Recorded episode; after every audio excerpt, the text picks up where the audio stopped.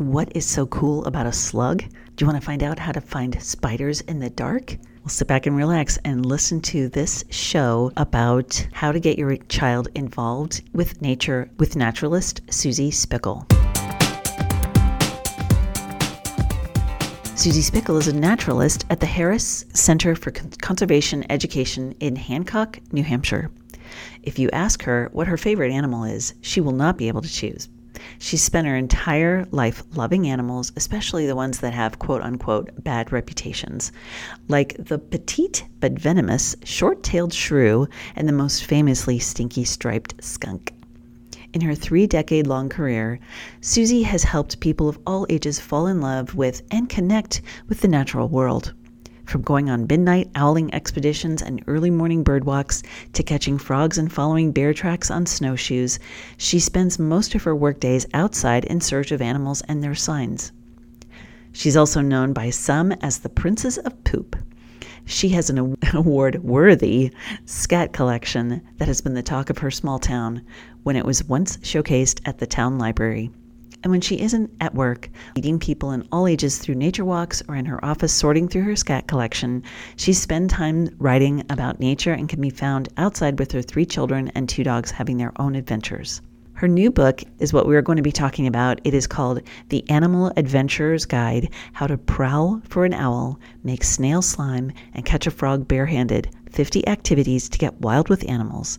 And you're going to hear her advice of how to instill this love in your child of nature, animals, and the planet. So welcome to the show. I hope you enjoy it. Hello, this is Mary Jo Tinlan with Teaching Your Toddler. Today we have an awesome guest. Her name is Susie Spickle. Susie, tell us a little bit about yourself first, and then we'll talk about your book. Yeah, thanks, Mary Jo. It's such a pleasure to be here. I'm really excited about sharing my book and my thoughts on getting kids outside, kids of all ages. And yeah, I'm a naturalist at a place called the Harris Center for Conservation Education. I've been there for about 30 years. And I work with kids of all ages, starting from babies in backpacks all the way through lifespan, people who are in hospice and memory care. So really a whole lifespan of getting outside or just connecting to the natural world. Oh my goodness. Wow. That's that is great. And it's such a, such an important thing. I know, kids, especially we were at having lunch the other day and these 2 kids, all they had was their iPad and the parents were watching football. And it's like, how do we extract them from that and get them outside? How can we lure them out there? Cause I know you have some exciting tips talk about that. Yeah, I know the screen is such a powerful kind of hypnotizer, and it makes us stay inside and we're glued to this reality that's happening on this small screen. And for kids in particular, it isn't very healthy for them in the sense that there isn't a lot of hands-on parts. They're not experiencing something that's really happening out there. So I think the best thing that we can do is model for our kids and put down our own phones and our own devices and get outside.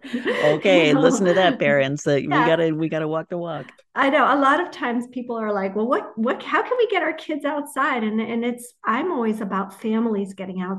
And I think that's really where exciting things happen. And that's where connections are really formed. So I'm all about putting down my own phone and getting outside with my own kids. And I think that's great. And then once kids get used to it, I think they'll find that it's really exciting. It's unpredictable. There's loose parts. It's free. It's kind of, you're not contained to a space. You can use your body really physically. So I just think that once we kind of model how to do it, they'll get it. Absolutely. And so the book is filled with ideas for doing exactly that. So tell us a little bit about the book, what your inspiration was, maybe if you want to talk about the writing of it or whatever, but love to hear your thoughts on that.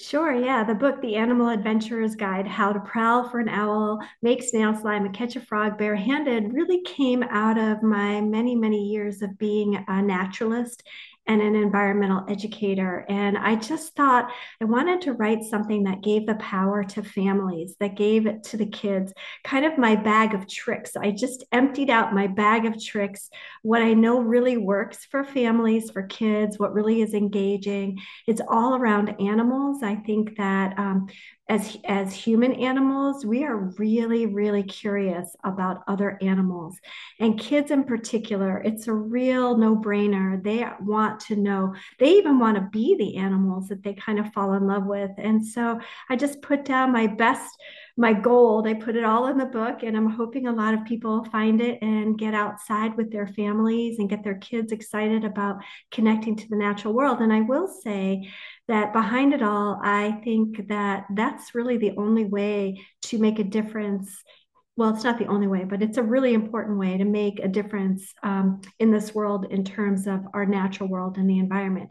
If kids don't have those experiences, if they're not connected to the natural world, then why would they care about it as an adult?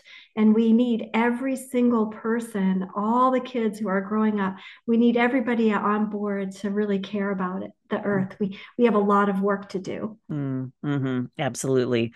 I see that you described yourself, or you've been described as an animal adventurer, or you trying to inspire animal adventurers. I also see that you really like animals that have a quote unquote bad reputation. So tell us about that.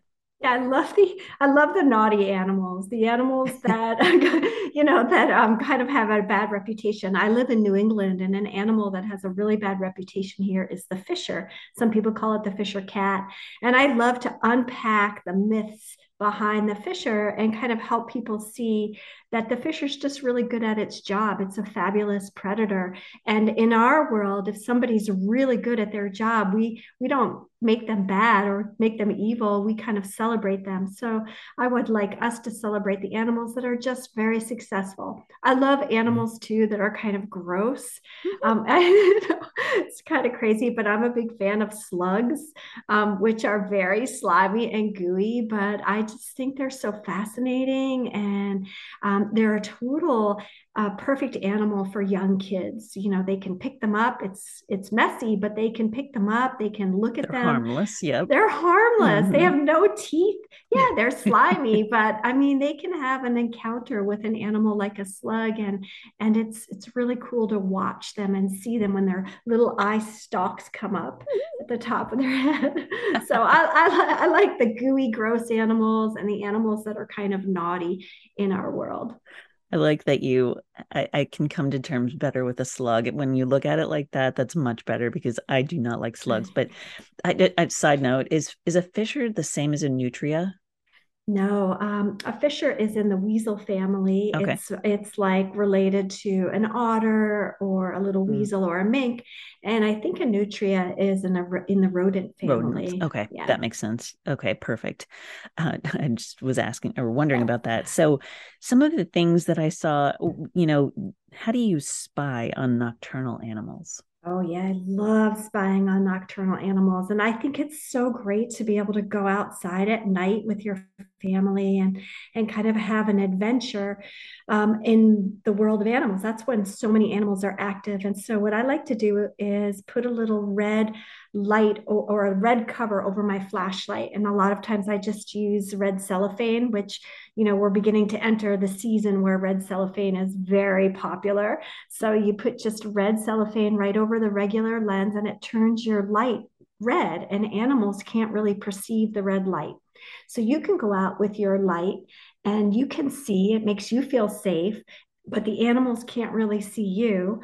And it's a great time to see, bats, moths, even sort of the big mammals. If you live in an area where there's deer, you can see owls, things like that. So I just think going out at night is a great adventure.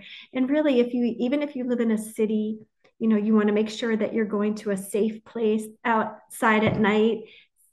So you have to just pay attention to where you are, but everything in my book, I hope, can be done in all places. I'm originally from Brooklyn, New York. I got my naturalist vibe on when I was growing up in a city, and I'm just a big fan of the city. So lots of nature there. Mm-hmm. Absolutely. I lived in Colorado for a long time. I don't live there now. I live in Kansas, which is a completely different ecosystems. But we do have, I was asking someone the other day, I was like, what is our apex predator here? Because, you know, in Colorado, we have several that you do have to be careful of, like you were saying, in the evening and things like that. Just, I don't know if I'd want to see my red flashlight flashing on a mountain lion or black bear, but. Yeah, I don't know if I'd want to see that either. But one thing to just remember is that if you go out as a family, you're in a group, you're making a lot of noise. Mm-hmm. You know, I wouldn't recommend this for an individual if you live in a place where there's something like a mountain lion or black bears or, you know, brown bears or anything like that. But if you're in an area and you're going out with a group of people, you know, you and your kids, I think it's safe. And you don't have to go very far. You can go right around your house. One other really cool thing about I like to do at night is go out with just my regular flashlight and not with the red lens over it. And you can look for eye shine. That's like, you know, when you're driving and you see the flash of an animal's eyes cross in front of you, it's the light of your headlights catching the animals in the eye. Well, you can do that with just a regular flashlight and see some really amazing eyes. And a really cool thing is, believe it or not, is spiders. They often have like almost... Spiders have eye shine? Yeah, they have eye shine. And they have, and it can be like red. It can be like rubies.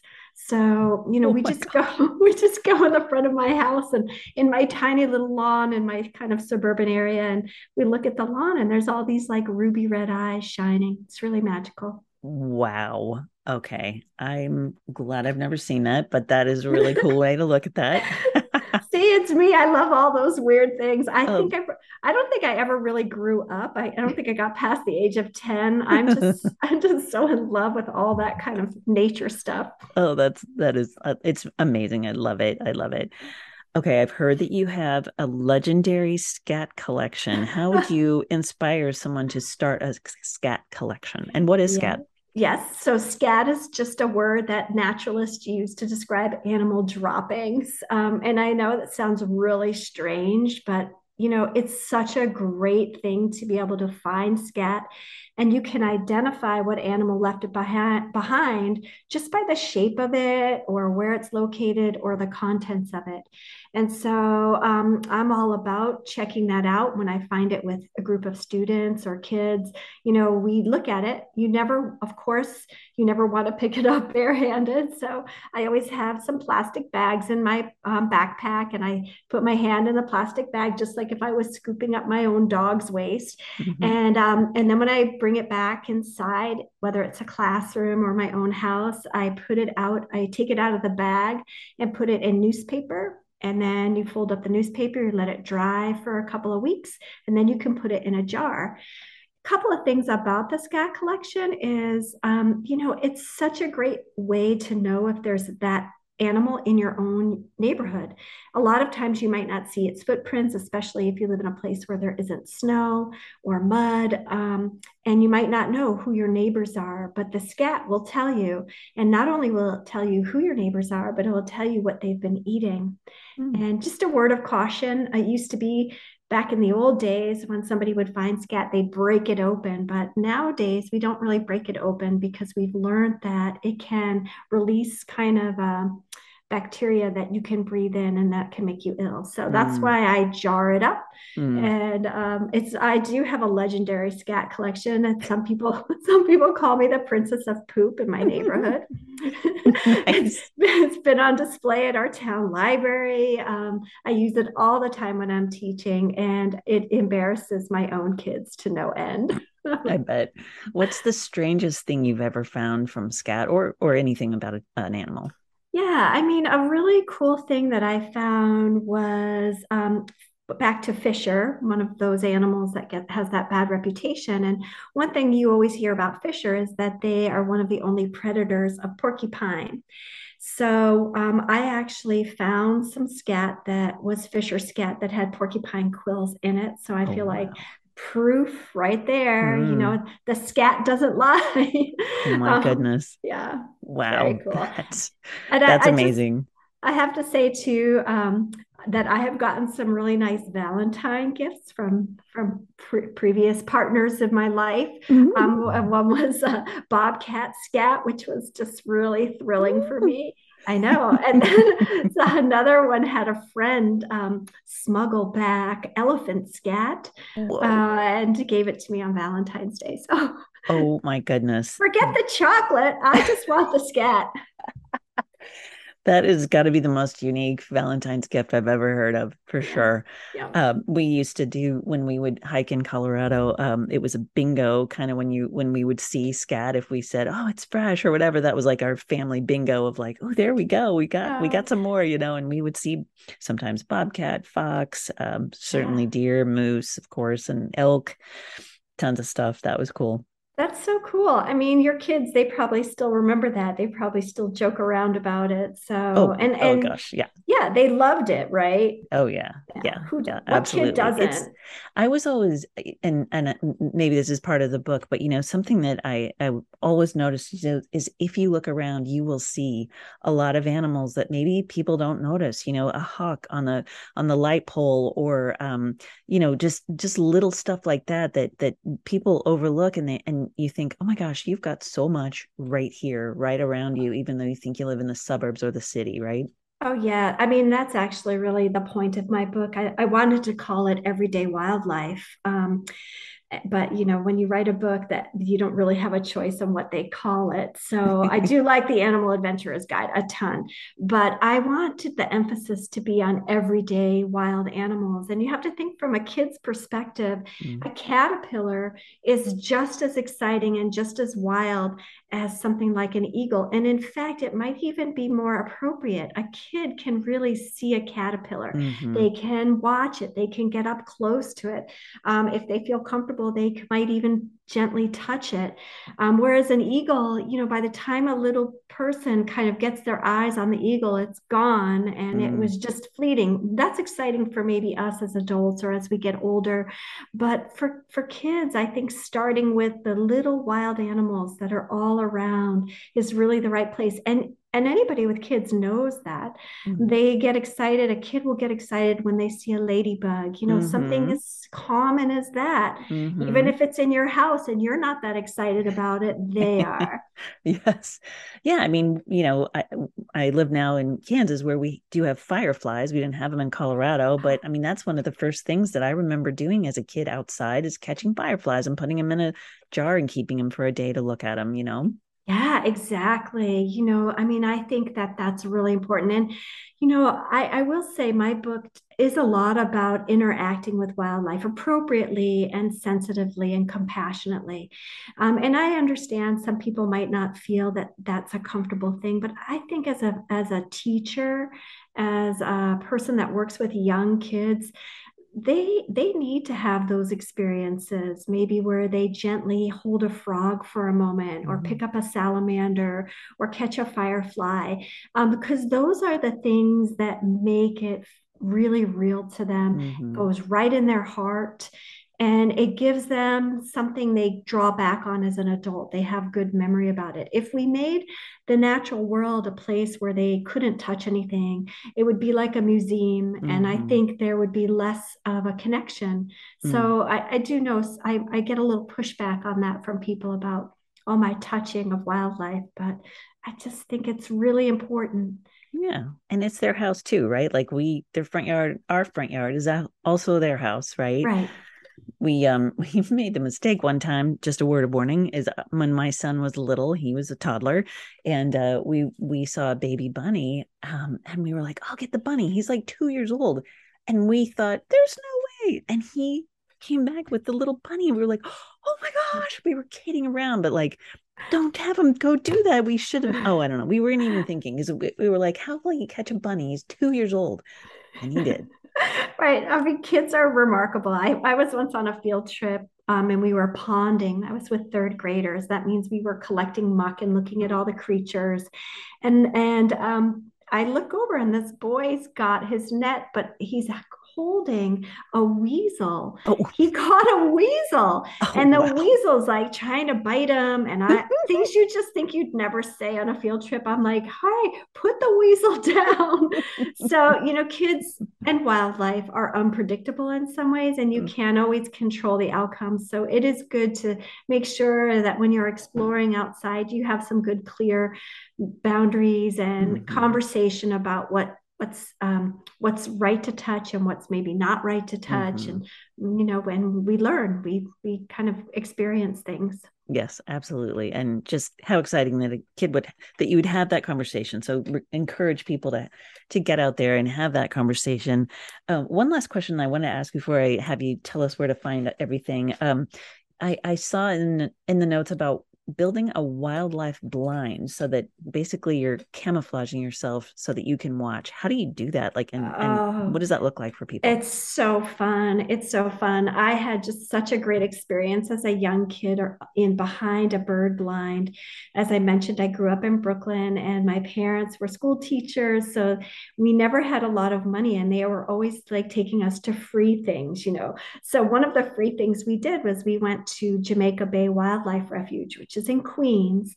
And it looks, there's a big wetland, but it looks out on the skyline of Manhattan. It's just stunning, but incredible wildlife. And there was a snowy owl that had come to visit in the winter. And we waited in line behind, and finally I got up to the blind, which is just sort of camouflaged. It's designed to kind of camouflage. And there's a little slit and you can look through it. And that's how I got to see my first snowy owl. And since then, I've been a real fan of blinds. And it's also great. Kids love to build forts. As many of us know, if you said, we're going to go outside, we're going to build forts, you know, every kid is going to be super excited about it.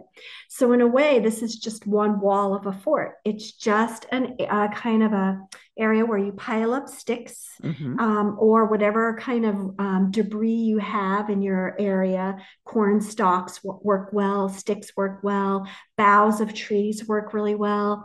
And you just kind of pile it up so that you can lay down or sort of sit behind it. And you want to leave it so it has some spaces so that you can look right through it.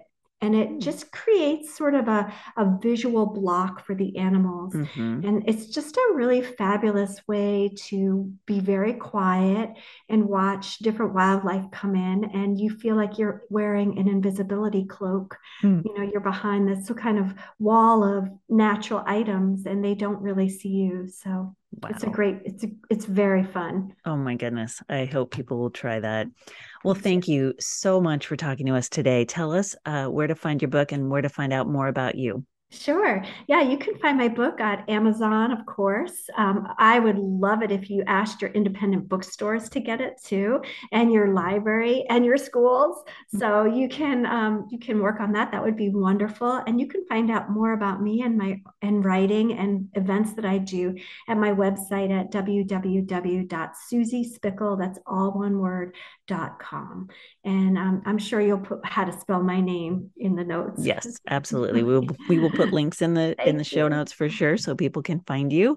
Yeah. Again, thank you so much. This has been fascinating. I hope people have some really good inspiration to get outside and hang out with the animals with their little ones. Yeah, I was going to say too, you can follow me on Instagram and you can, it's just Susie Spickle at my Instagram. If you make any bird blinds or go out on a night walk with your family, you can just send it to me, post it, hashtag it, whatever you want. I've been using hashtag Animal Adventurer. Okay. Yeah, I'll look forward to make sure that's in there too. Thanks, perfect. Mary Jo. Thank you. Have a great day. You too. Take care. Bye. This has been the Teaching Your Toddler podcast with Mary Jo Tinlan. Thank you so much for joining us today. I hope you'll find us on our website at teachingyourtoddler.com, as well as on Facebook at Teaching Your Toddler, on Instagram, and on Twitter at Teaching Toddler. So join us again, and I hope you have a wonderful week. Thank you so much.